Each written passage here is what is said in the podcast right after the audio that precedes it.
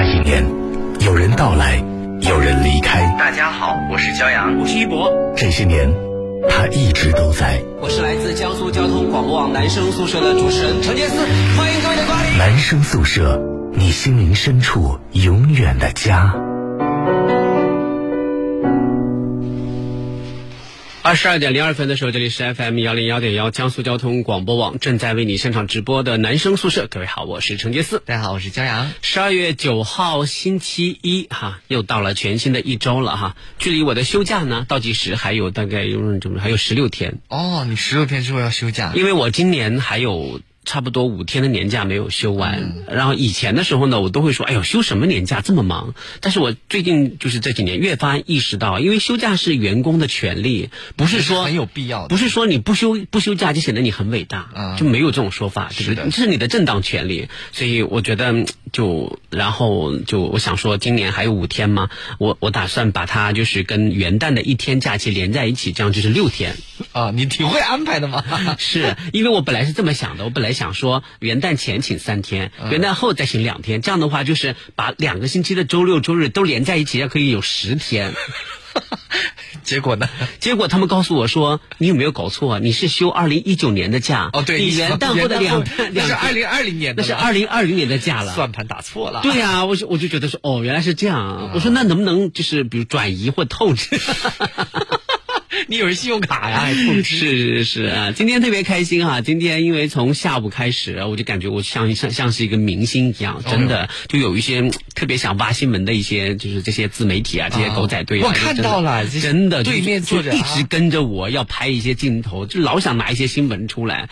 你说我都退出娱乐圈这么久了，为什么他们还不放过我？不是，好歹你要出镜，为什么镜你也不打扮打扮？就素面朝天，头发乱糟糟的就。我素面我也强过你啊！他们又不专访我，就是你你也出镜啊，对不对？所以我就觉得说。人红是非就是多，没有啦，没有啦，开玩笑，开玩笑啊！因为今天呢，这个大家非常熟悉的河海大学的呃郭志熙啊、严宏伟啊，这个呃这个刘应龙他们啊，曹晨宇这个班级，嗯，他们最近呢要完成很多的作业，对，然后呢，这个有这么四五个年轻人，他们分到的题目呢，就是要采访一位长得特别好看的电台主持人。这题目原本不是这样的，就是采访一个人，或者就采访一个啊，就是。是就比较认真工作的电台主持人，所以他们就想到了我。我想说，要说认真工作，这个在这个大院子里面，我可不服谁啊，对不对啊？所以，那你下午干了点什么让他们采访呢？就喝喝咖啡啊，这是认真工作吗？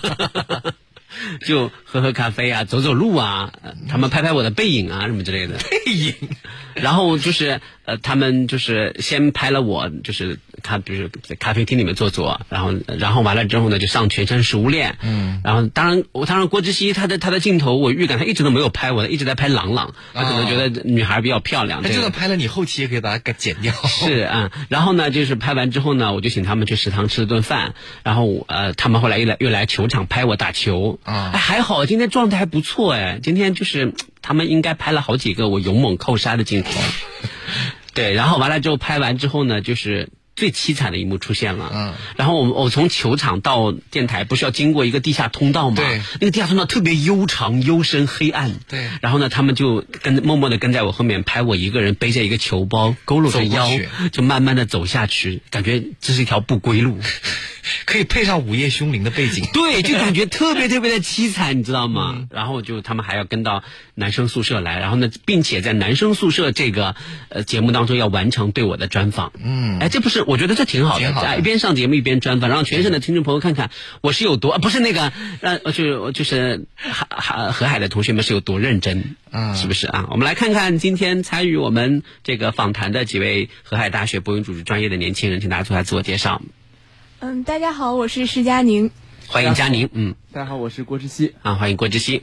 Hello，大家好，我是蒋议员。欢迎小蒋，好久不来了啊。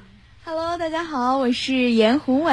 欢迎小严啊，好久不来了啊。哎，你我我考你一下，你知道这三个人三个女生里面哪一个是刘应龙的前女友？我记得啊，就她啊，你还记得？真的，所以你应该明白为什么今天我们节目组的助理今天没有上节目吧？我知道，我还是记得，我记性没有那么差，好不好？我感觉刘应龙最近很奇怪啊，就是之前还挺坦然的，现在最近怎么就是感觉有一种就是特别怕被审视的感觉。是他这个对，人二话不说就跑了，嗯，就跑。哎，我可不可以先走？我可不可以先走？全然不顾他在我们这里是拿钱的。他是不是因为有新的恋情出来，还是有什么新的哇新的情况，然后不好意思面对前任？应该没有什么不好意思吧？啊，他也不知道，他们 现在是陌生人啊！你要记住这一点，陌生人、过路人。过路人这段请在全班播放好吗？可能会被剪掉。好了啊，那么今天呢，我们的主题呢就是记一次有意义的专访。啊，嗯就是相当于我们这今天的命题作文啊。瞬间各位朋友，你们也可以就是跟河海大学的四位同学一起，你们有什么问题要问杰斯的哈、也可以在我们的大南京 Live 上面，呃就是让我享受一下被很多人采访的感觉。嗯，对啊，不容易啊，过气主持人就只能靠这种方式来寻找昔日的荣光。所以你们已经准备好了各种问题吧？本来是准备好的，就看能不能受控制。啊，就是有些问题该问不该问的是吧？没关系啦，没关系啦，对对对。先说一下你的尺度，最多不能问到哪里？身高、长相什么的。不是啊，就是我们节目的尺度就是我的尺度啊，啊对不对？嗯反正你就在旁边帮腔就好了，嗯，我只会害你，我也不会帮腔。害我也无所谓啊，我我你你知道我这个人就号称真的陈杰斯，我是啊、我只会说一些就是很真实的情况，我也不会粉饰太平或者为自己就是说一些谎话来让嗯凹人设啊什么之类，我你知道我不是这样的人，对不对对？嗯，好了，呃，河海大学你们是哪一级来着？一八级，啊，河海大学二零一八级播音主持专业，这是什么？呃，作业 专访啊，对作业记一次有意义的专访，现在正式开始啊。来啊，请谁先开始访问？嗯，请前女友先来访问吧。不是我的前女友，不要吓我。要有定冠词是谁的前女友，你就前女友了。给我摘了吗？OK。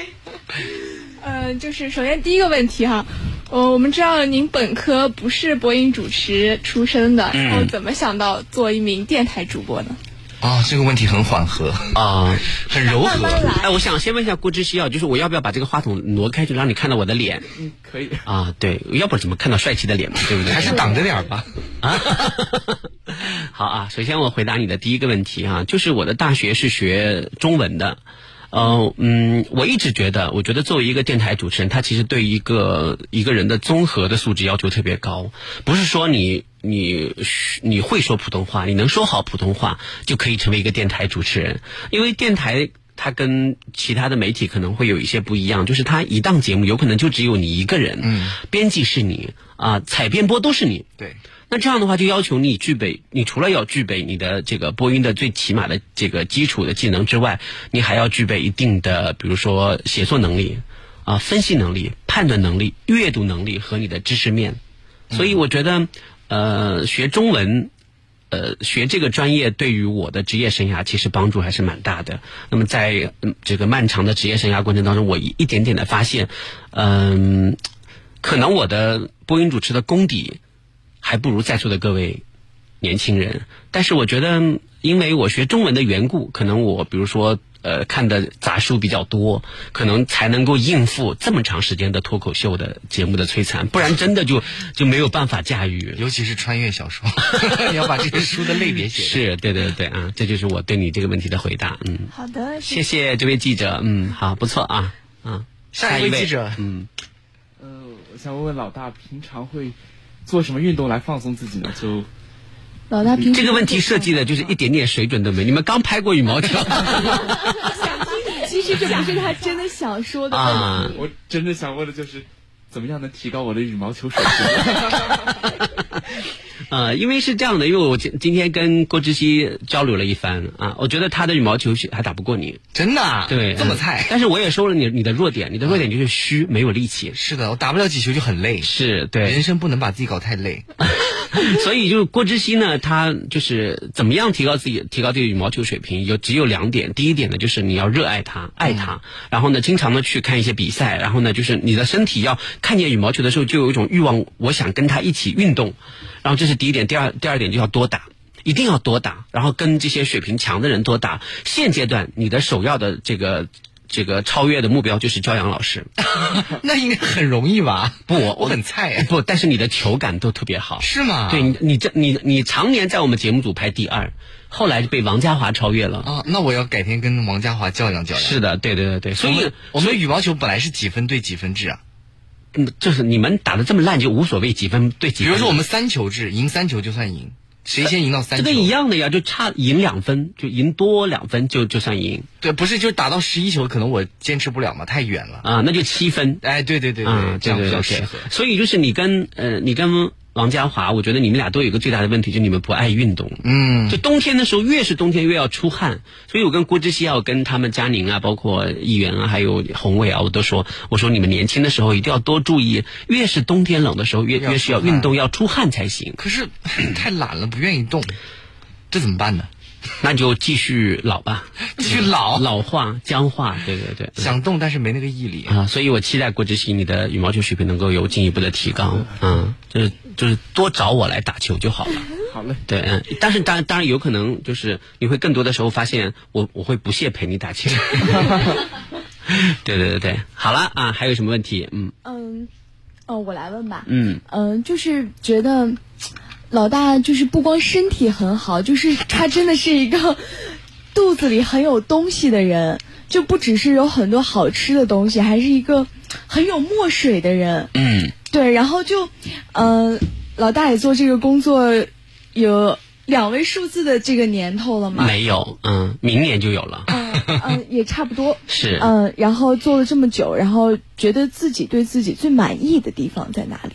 哦，你说的两位数字是指就是二十吗？还是说就就是明年就二十年了啊？明年就二十年了，对对对。你算数是真的差，你连两位数是多少？我以为两位数就是指你你快二十年了吧？我说哦，明年就有二十年了。哦，现在想来十也是两位数啊。哎呀，对，嗯，嗯嗯，对，就想问您对自己最满意的地方在哪里？就是回顾这二十十九年的这个职业生涯吗？对，真的，我觉得那要那要讲两档节目才够。呃，因为我前几天还在就是在聊到这个，就是大家就是就业创业和职场生涯的时候，我还说，我说我很特别荣幸，特别幸运，我能够在电台工作。因为我这个人呢，其实是挺没有时间观念的，这样就知道了，我很没有时间观念。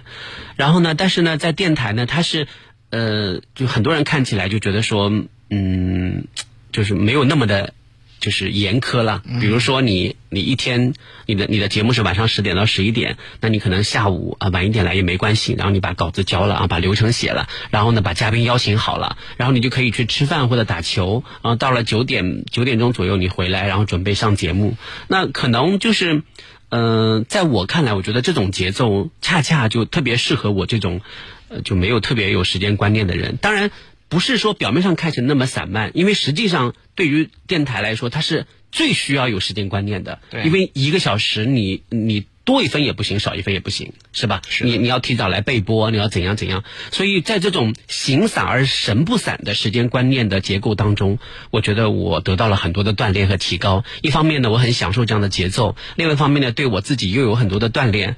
那么在电台工作呢，嗯，在我看来，我觉得他在很多的工作岗位当中，它是一个相对来说容易引起好感的岗位。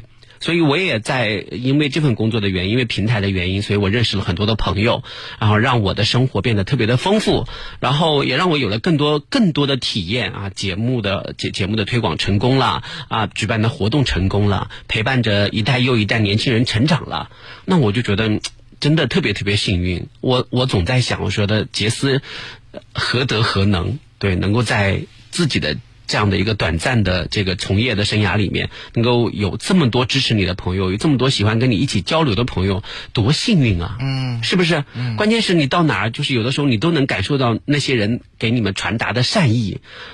对啊，呵护你，然后宠爱你，这种感觉，对，多幸福啊！嗯，所以我觉得我最满意的事情就是，嗯，我做了《男生宿舍》这档节目，然后我接触到了一代又一代的人，然后这是我最满意的事情。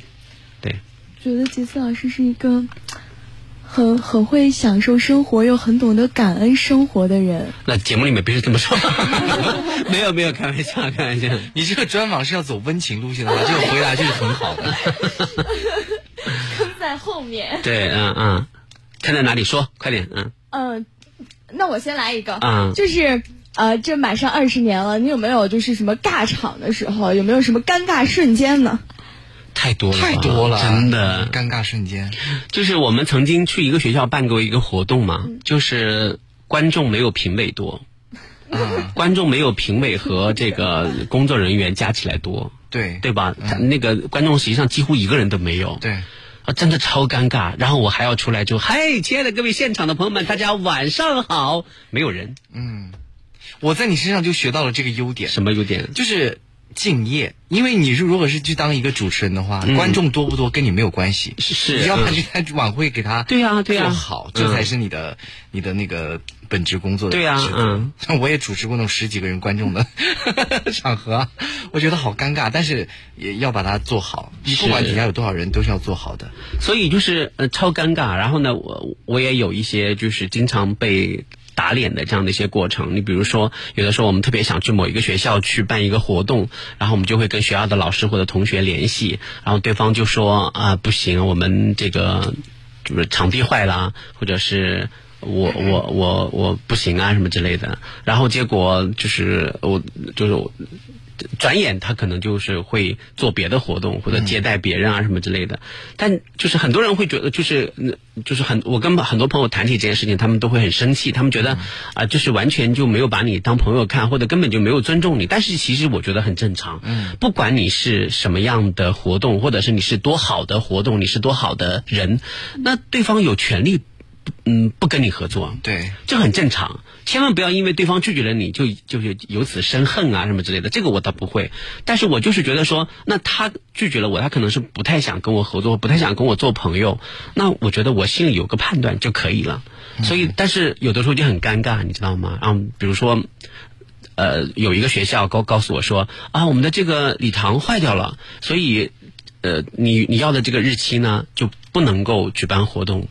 后来呢，就不仅举办了别的活动，而且这个别的活动呢还邀请我去主持，这多尴尬呀！尴不尴尬？好尴尬。对不对？我本来也不知道，后来他告诉我场地在这里的时候，关键是这个拒绝我的人他还要作为嘉宾出席，更 尴尬。这是我这是我有史以来经历过最尴尬的事情。关键是我也不好意思跟人家说我不去，因为答应人家了。哦，还只能去，嗯去了就当之之前那件事情没发生呗，那怎么办？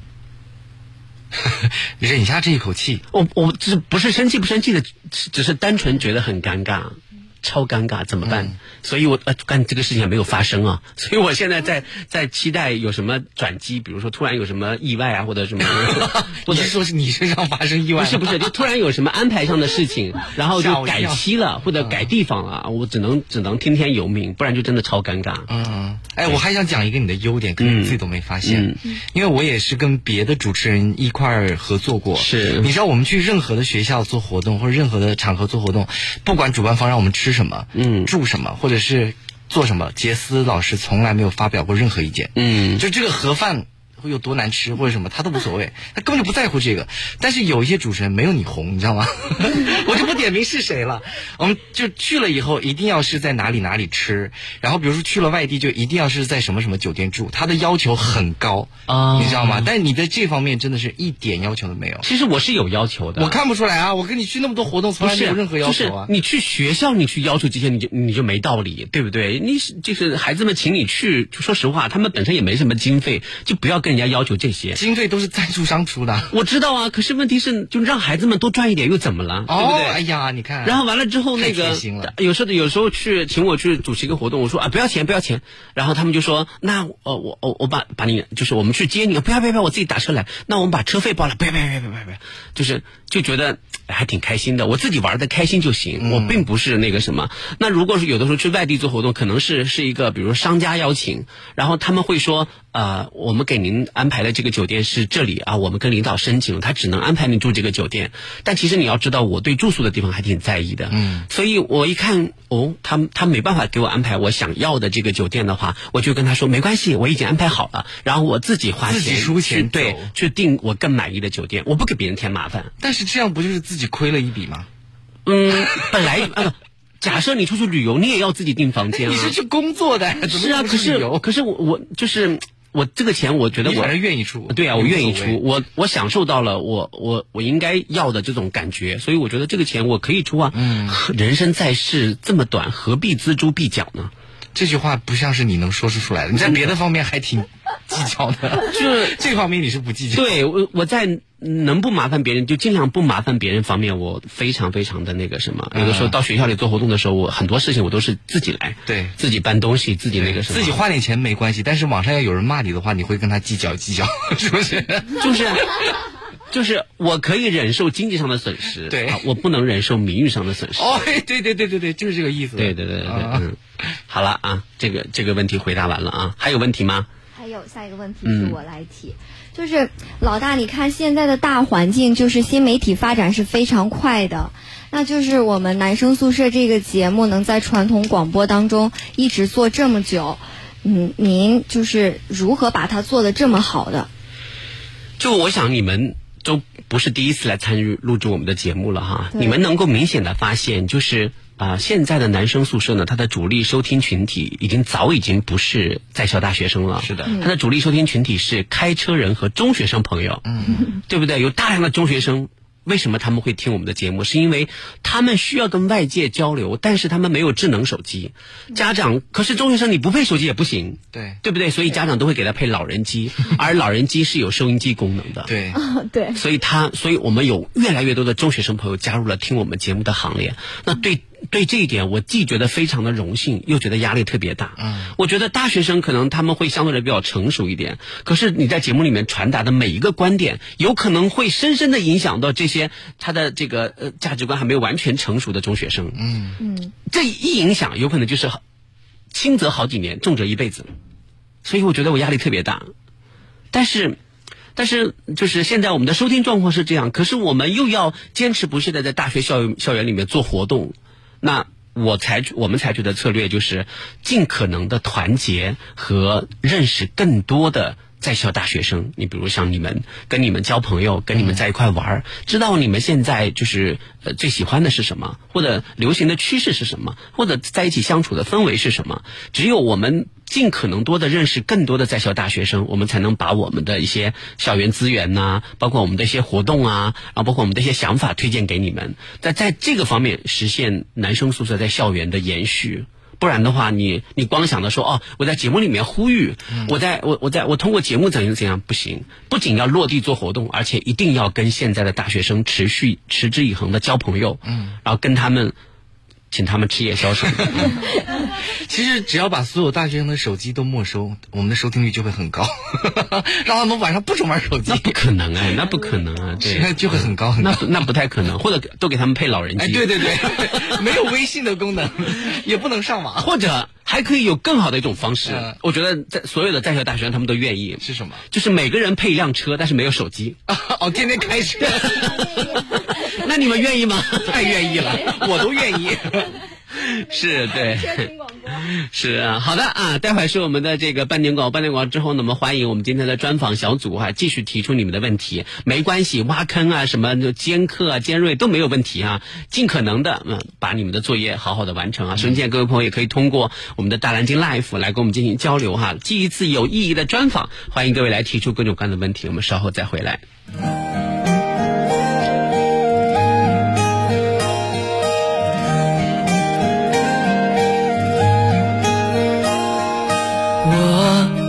在寻找一个依靠和一个拥抱，谁替我祈祷，替我烦恼，为我生气，为我闹，幸福开始有预兆。缘分让我们慢慢被吞没了，无聊变得有话聊，有变化了。悄悄我常煎熬，是你最美的记号，我每天睡不着，想念你的微笑。你不知道，你对我多么重要，有了你，生命完整的刚好。小酒？变得无可救药，我放慢了步调，感觉像是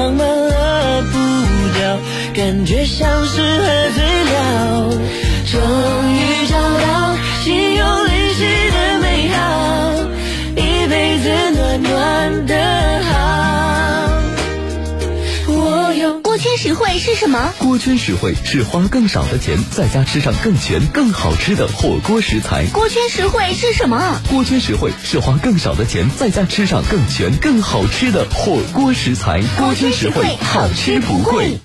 让未来生长华为 Mate 三十系列五 G 手机重装上市，开启五 G 新时代，极速五 G，联通未来，买五 G 手机就选联通。联通五 G 让未来生长。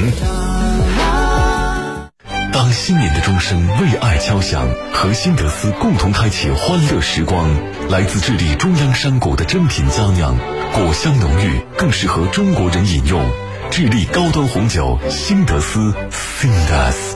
十二月二十日是元旦，南京沙之船奥莱跨年疯狂购，年度超低价，百万礼品二到五折，再七折；VIP Day 会员最高再九折，加三九意大利空间、Gucci、Prada、芬迪等限时秒杀一折起，Coach 全新开业，万件新品到店，更有积分当钱花，兑换不封顶。不是所有奥莱都叫沙之船，三号线江宁莫州东路站直达。年货置办囤起来，团聚日程提上来。途虎养车换好胎，回家一路顺起来。来途虎养车年货节，第二条轮胎享半价优惠，相当于两条轮胎七五折哦。养车就是途虎。江苏交管网路况由锦华装饰冠名播出。锦华装饰设计专家，好设计找锦华，找锦华装放心的家。绑卡有礼，见者有份。微信绑定建行卡，最高可获百元话费，首次绑卡另有十元话费奖励。关注建行江苏省分行公众号，进入龙福利绑卡有礼即可参与，百分百有礼哦。华东净土生态氧吧来自江苏生态大公园的绿色农产品，素有千香，农好素笺，千香之源。大家好，我是神奇恐龙 Aluba。听说在人类的世界，有很多朋友跟我一样，喜欢用脚步丈量世界，绿色出行。那开车的朋友，在途经斑马线的时候，请多多礼让行人，我们也会快速通过哦。阿鲁巴为你点赞，么么哒！想知道我的世界里恐龙都是怎么出行的吗？快在微信里搜索“松鼠阅读”来找我吧。记得“月”是喜悦的“月”哦。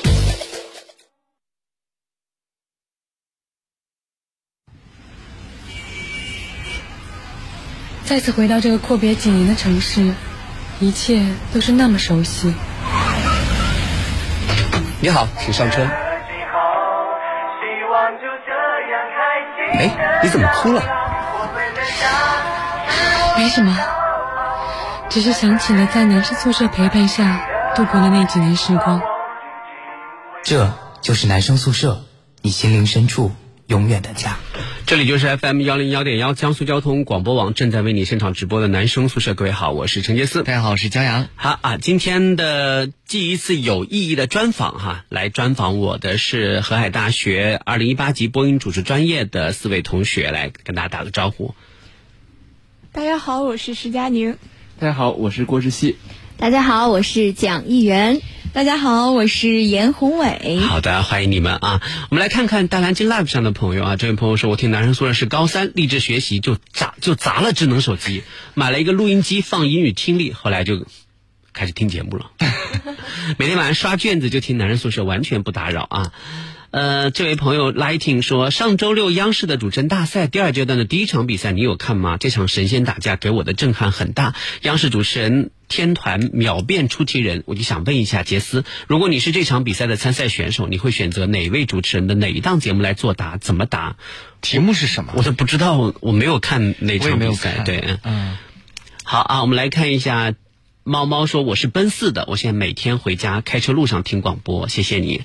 ”Harry 他说：“一转眼都二十年了，我还记得五周年活动的时候在大行宫礼堂，那个时候在苏州上学，特地跑到南京去看你们的年终盛盛典。特别记得那个节目是反串，节目的名字我已经不太记得了。然后呢，杰斯演的是老太君，啊，焦阳演的是一枝花，还有特别喜欢吴倩唱的《没什么了不起》，好像她唱完那个歌就出国了，嫁给了一个外国人。那一年我大一。”现在已经是两个孩子的爸爸了，真的不敢想时间都去哪儿了。时间那是二零零六年飞扬鱼男生宿舍颁奖盛典，是在呃大行宫的礼堂啊，既也同时也是吴倩的个人演唱会，号称南京上空最温柔的声音。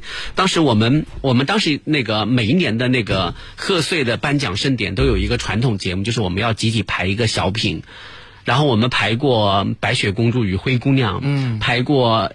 我新舞女拜寿，我就是那个老太太，就就是，然后骄阳是大姐，然后呢就五个男生就反串五个五个女孩来给我拜寿，然后还有就是还要带大姐夫、二姐夫、三姐夫、四姐夫、五姐夫，然后就哎呦那个反串特别好玩。有没有当时的视频啊？有，在网上可以搜到。搜到。你可以，你大家可以在百度搜“男生宿舍舞女拜寿”就有了，应该就有上下集的视频。哦，现在看还是特别搞笑。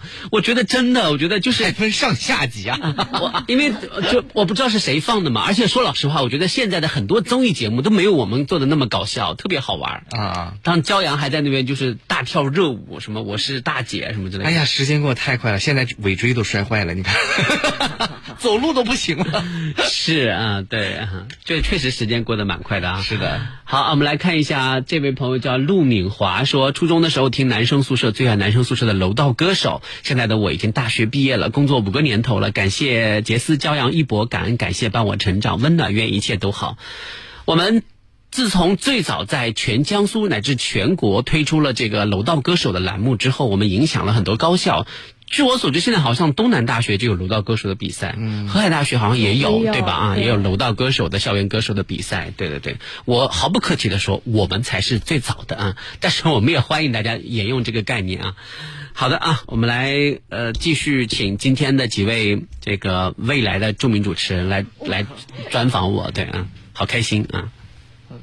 呃，我想问问老大，我们都知道老大平时很喜欢看书嘛？他心虚了一下，看小说，是对，嗯，嗯，那我就想问问老大，怎么会想到要出一本书呢？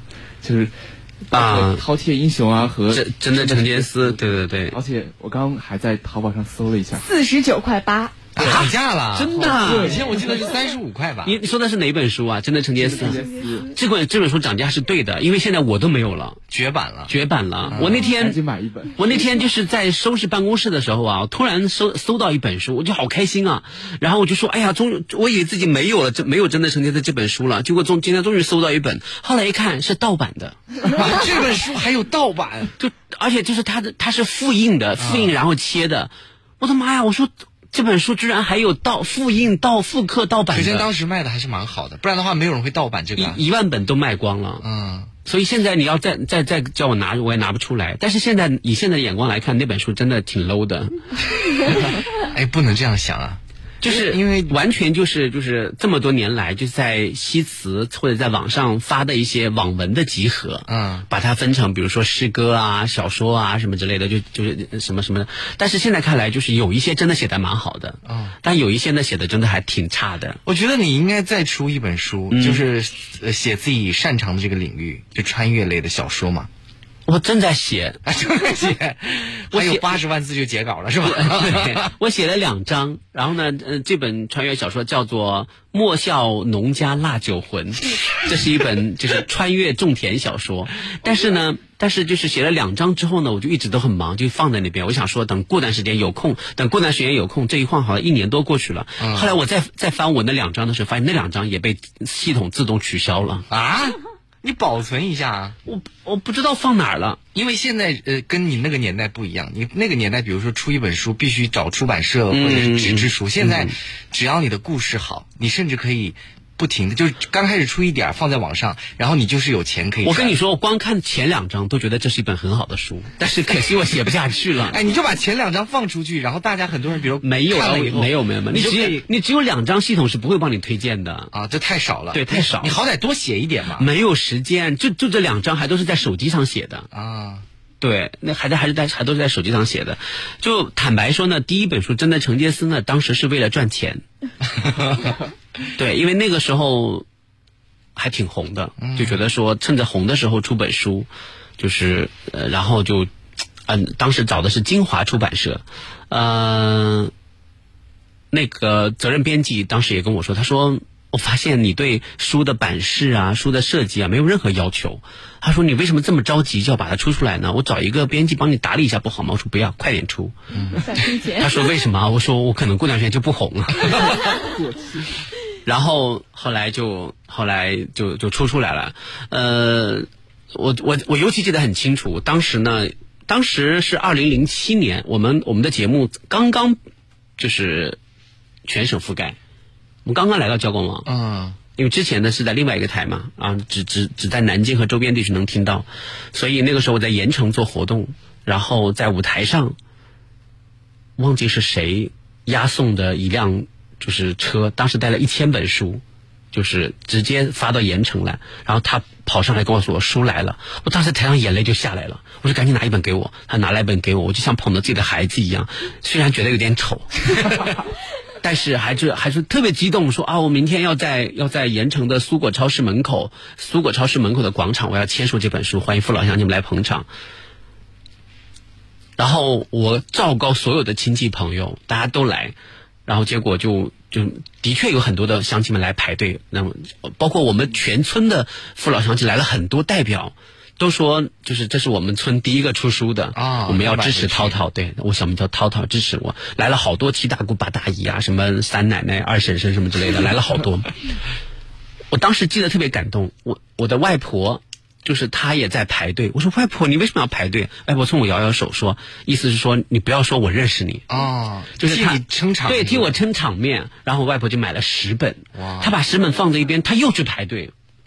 但我当时真的心里面真的好感动，因为我觉得我的外婆真的是对我特别特别好。是。然后这一幕呢，就落在了一个有心人的眼里，所以后来他就发了一篇在西子上发了西子胡同发了一篇文章，嗯，说这个小主持人是是是从哪来的，真的是特别特别搞笑。嗯。没有粉丝来买书，让自己的外婆老人家冒着什么严寒排了一次又一次队，要不要脸？啊，还有人这样想啊？是的。真的，我当时看到这个的时候哭了，因为我觉得他怎么知道是你外婆？因为我跟他，我跟我外婆有对话呀，他听到了。然后我当时真的是特别特别难过，因为我觉得同样的一件事情，你换一种角度来解读，你就会觉得这个人真的好恶心啊，好过分。可是，可是当时的情形明明不是这样的，嗯，对不对？我我当时真的百口莫辩。后来我就在下面跟帖，我说：“我说按照人之常情，如果你出了书，你的外婆来排队，你会不会觉得你自己很恶心、很龌龊？让你的外婆来排队，这不很正常吗？对不对？我们在在盐城，我们家，而且他是自己要去的。对呀，比如比如你们家开了一个小店，亲戚朋友都会来排队，就是买花钱买，因为因为如果说我们都来排队拿，这是其实是就是。”叫我们就是感觉有点有点不太吉利，嗯，对不对？就是大家每个人象征性的拿拿一个东西，然后象征性的给个钱，给个钱，这其实就是叫就是给洗钱。哎，对对对对，就是大家来捧个场嘛。对。但是我觉得我不知道为什么在你眼里就是就这么恶心的一件，被你说的这么恶心，让我觉得我很对不起我的外婆。所以这呃所以这件事情给我留下了非常深刻的印象。然后当然第一本书卖的也的确很好，我们去了常熟、啊，在苏州、安徽、安徽的六个城市我们都去了，马鞍山、滁州、巢湖、合肥，啊、这个很多很多，芜湖对对，然后完了之后，呃，书卖完之后，我本来还想再就是再重新再再出的，后来想想太麻烦了，然后就就专心准备第二本书了。嗯，啊，从那个时候就开始准备第二本书，第二本书不是好多年之后才出来吗？写了有四年啊啊，写了每天下了节目之后，就是就是就就说每天下来节目都抽一个小时来写，嗯，然后呢写完了之后呢，就就开始码字，就是码把把它整理好。可是你知道人生会有很多这种诱惑，你比如说今天国之系来了，说老大我们吃夜宵吧，我能说不吗？你能啊？那你说我要写书，我嗯不行，他们说哎呦写什么书啊？这怎么嘴脸有点像我呢？就跟是就跟写什么作业这这感觉是一样的。啊玩吧，就是哎，说是你吃饱了才能写啊，对不对？饿肚子哪写出来啊？是啊。然后完了之后，结果中间就就是就是耽搁了很久写写停停，写写停停，终于写出来。然后那天我写出来之后，我就一个人在办公室又哭了，捧着捧着这么厚的书稿捧在怀里面，就觉得说，我觉得我。怎么这么能看？太不容易花了四年时间写出了一本几十万字的小说，也确实不容易。合着一天也没写几个字儿啊，四年呢。然后，但是这本书就遇到了很大的困难，因为这本书就是它出版的时候，它其实那个时候的纸质书它已经不流行了。嗯。那另外一个原因呢，就是呃，我的我的这个知名度也没有零七年那么高，所以它卖的不是特别好。但是它成本也收回来了，一万本大概卖了五千本吧。嗯，反正成本是能收回来，就已经不错了。因为后来你想卖一本书，确实还蛮难的。是的啊，对，现在现在我们家这个呃，我房间里的那个仓库里大概还有两千本，还有库存呢。对，这么多年来狂送甩送都没有能够送完，开始卖呗，现在。不行不行不行，你把它变成那种电子书，然后再开始卖。不行不行，不够红，不不能卖。纸本书现在现在只送，就只当做名片送，对，啊。是的啊，哎，我当名片送也挺好的，就是你可以，你可以把这本书的那个电子版就变成一个电子书，然后传到上面去，然后嗯卖变成电子书去卖。这样的话还可以赚一些钱。不是，好像有跟出版社签一些协议了啊这不啊就不太方便。对对对，然后就是因因为因为就是把它当名片送，它会有很多意想不到的效果。然后呢，谈工作、谈合作就很方便。人家说哟，哎呀，就是哪怕平时对你没什么印象，哎，你是一个出出过书的这个主持人，就感觉好像你挺有文化的，嗯大家都愿意跟你交流。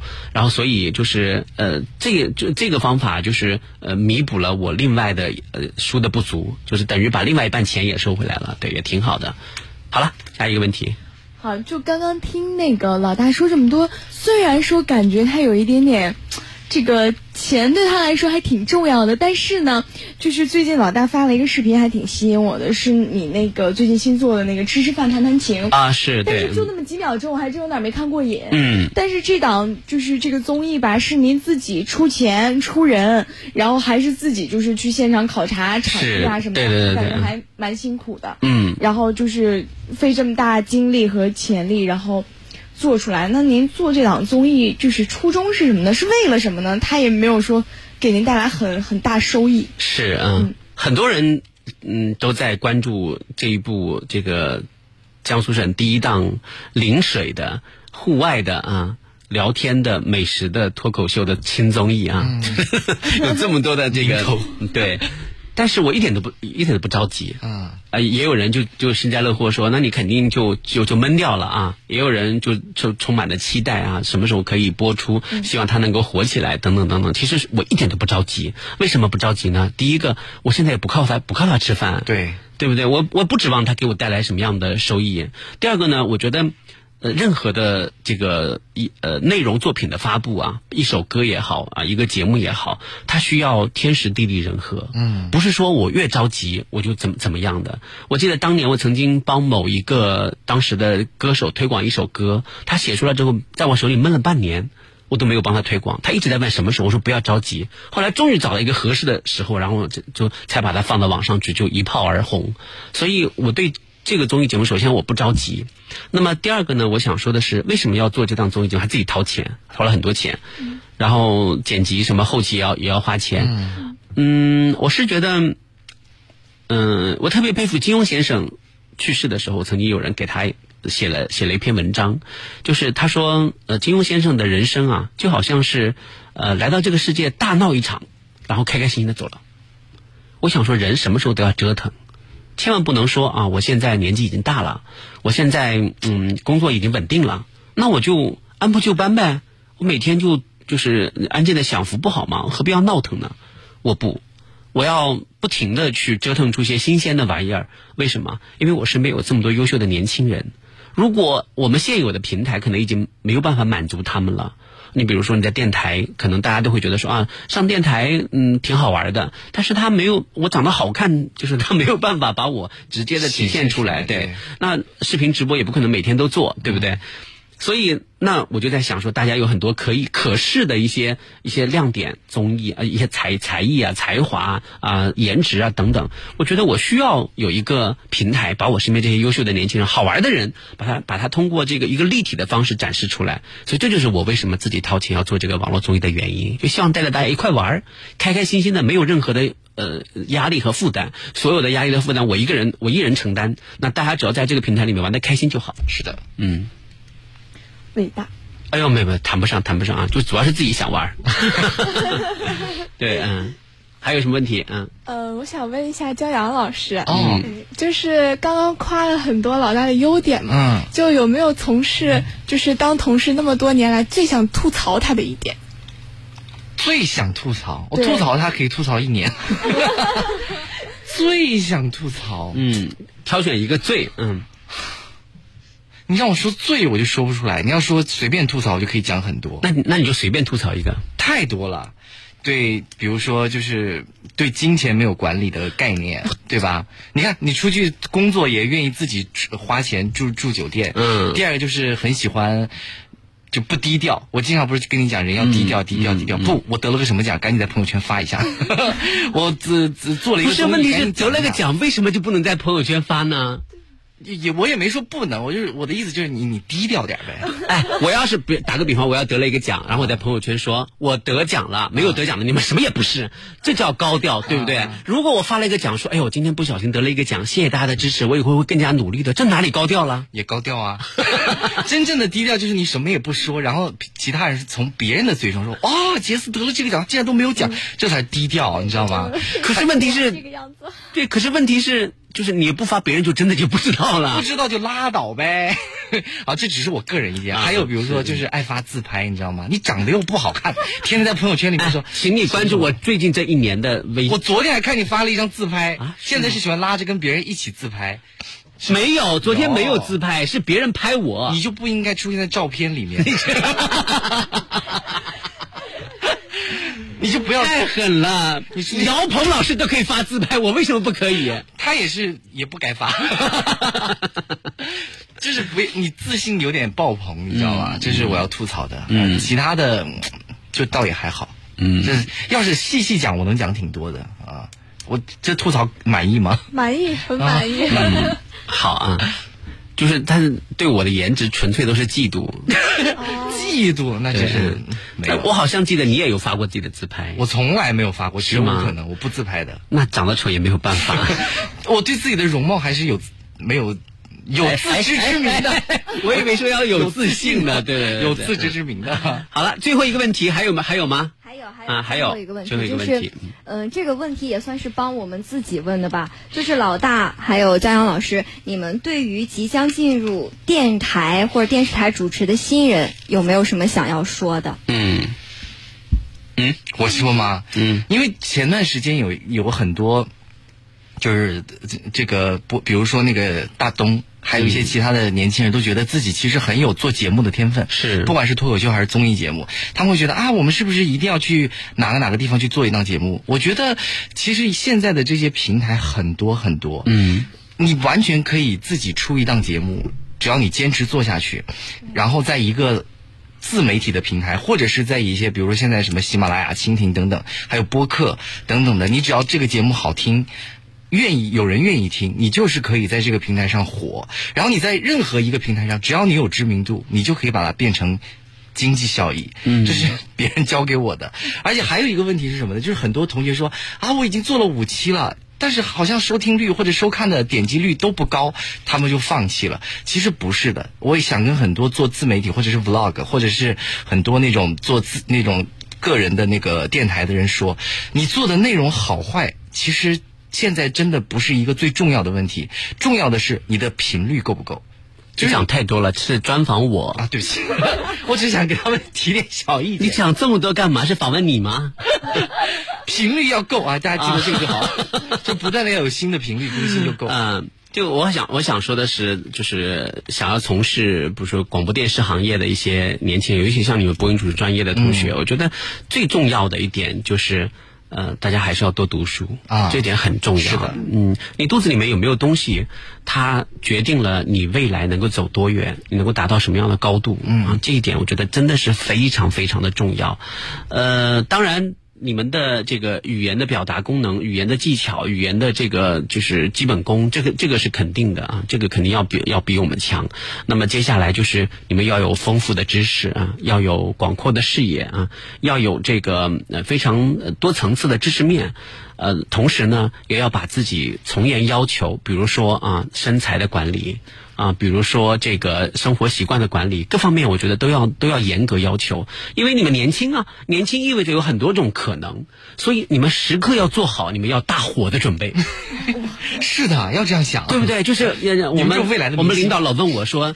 呃，因为他有一天看见我收拾包，发现我包里面有有一个发胶啊，他会说：“为什么你你随身带发胶呢？”我说：“是这样的，因为我觉得人生啊，每天每次就是每天每就每个时刻都在进行现场直播，你都不知道下一秒要发生什么，所以永远带着发胶啊，时不时的把自己拾掇一下还是有必要的。永远带着发胶，因为我我因为我头发软嘛，如果不带发胶那就不好看嘛，对不对？啊，所以我我只是举一个小例子来告诉你们，就是。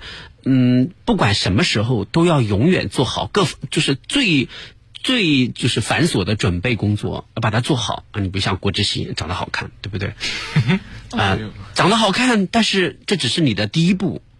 对不对？你要现你现在要开始，比如说要健身啊，你要时刻准备。比如打个比方，突然有一天啊，你要就是你在路路过的时候，有一个比如说有一个很很火的综艺在拍一个水上的节目，然后你喊你去，你要穿泳游游泳裤，结果发现你特别瘦。嗯。可是你要现在开始健身，哎，然后你结果你穿衣显瘦，脱衣有肉啊，肌肉很很好，哎，立刻就火了。收获一大批粉丝，对不对？所以我的意思是说，每个人都要随时准备，有可能明天你就会火的这种标准，来要求自己，嗯，来锤炼自己。那这样的话，我觉得当机会来临的时候，你们每个人都会发挥出，就是最闪耀的自己，对不对？嗯，好了，没有了。好，时间也差不多了，时间差不多了啊！谢谢四位同学今天来访问我啊，希望有朝一日呃，我我也能够专访你们啊，对不对？期待你们就是能够早日做出成绩来，好不好啊？谢谢谢谢你们，我是程杰思，我是骄阳，你们，我是石佳宁，我是郭志熙，我是蒋一元，我是严宏伟。好的，明天再见，拜拜，再见，拜拜。